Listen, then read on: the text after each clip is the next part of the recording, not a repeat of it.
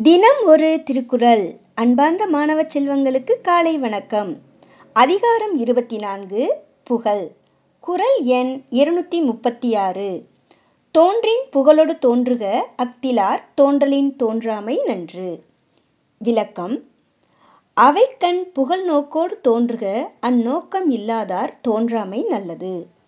மனிதராக பிறந்தால் புகழ் பெறும் குணங்களோடு பிறக்க வேண்டும். அக்குணங்கள் இல்லாதவர் பிறவாது இருத்தல் நல்லது என்று கூறுகிறார் திருவள்ளுவர். மீண்டும் குரல். தோன்றின் புகழொடு தோன்றுக அக்திலார் தோன்றலின் தோன்றாமை நன்று. நன்றி மாணவ செல்வங்களே வாழ்க வளமுடன் வாழ்க வையகம் மகிழ்ச்சியாய் இருங்கள்.